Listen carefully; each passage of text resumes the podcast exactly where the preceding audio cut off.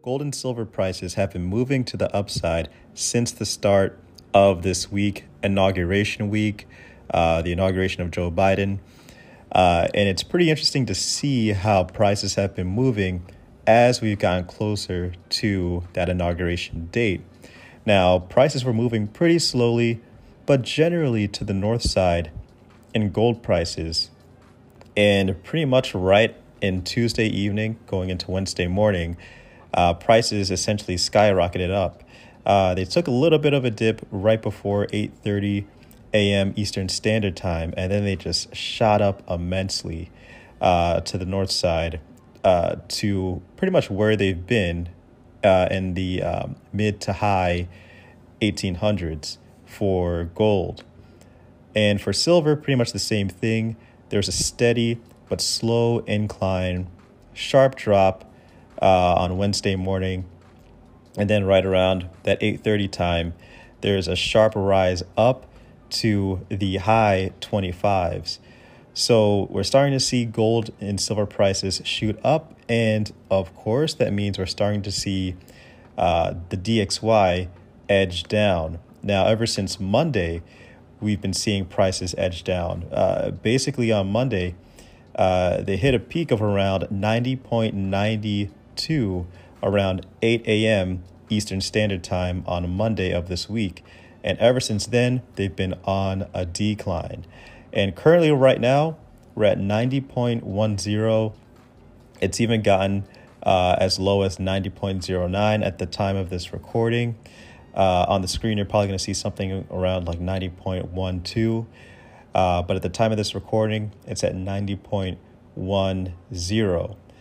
So the DXY is edging down as well.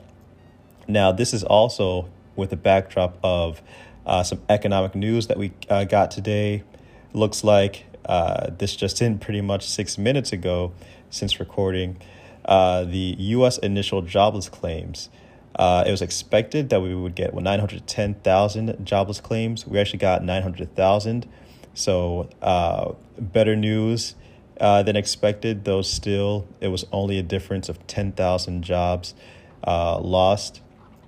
But still, um, uh, definitely pretty good news uh, in absolute terms or in relative terms.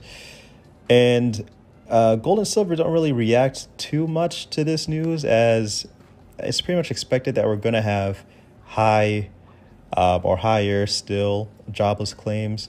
So it's not something that gold and silver pretty much react to too much. Um, what's also interesting is that in December, uh, we also got the housing starts uh, data at 8:30 a.m. Eastern Standard Time, and the housing starts data edged up uh, from the prior from the prior prior uh, month.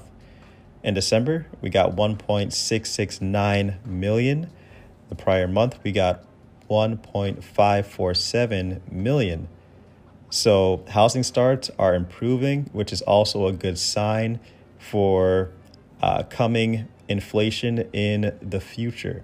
Uh, inflation in terms of CPI uh, is, is what I'm referring to. That's the Consumer Price Index.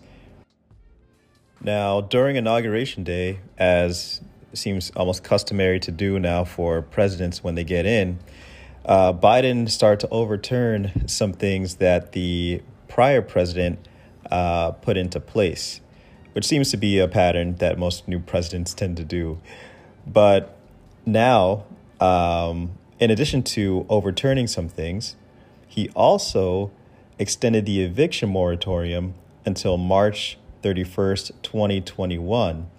So, those who are at risk of being evicted from their homes that will be extended until March 31st of 2021. So that was one of the first things that he signed into um, into law, which I'm sure will be a benefit to some people. But this is this just goes to show that Biden is pretty much hitting the ground running right now, and I wouldn't be surprised if we start to get some news about uh, the stimulus in the coming days.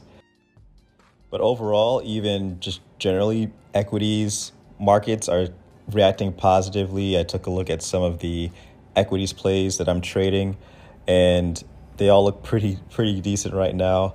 So markets generally look pretty positive, but we'll see how things play out in the coming days. So guys, that volatility that I thought I would expect to see from a catalyst of possibly demonstrate demonstrations at, at, capitals or demonstrations uh, throughout the country. We didn't see any of those. So some of that volatility that I was anticipating from that just pretty much was not there. There was some rising of the VIX every now and then, but nothing to really write home about. Generally, markets were pretty positive. So, guys, let me know what you think about all of this in the comment section below. Thanks again for watching. Please hit the like button. Please subscribe if you're new. It's Black for goldandsilvertoday.com.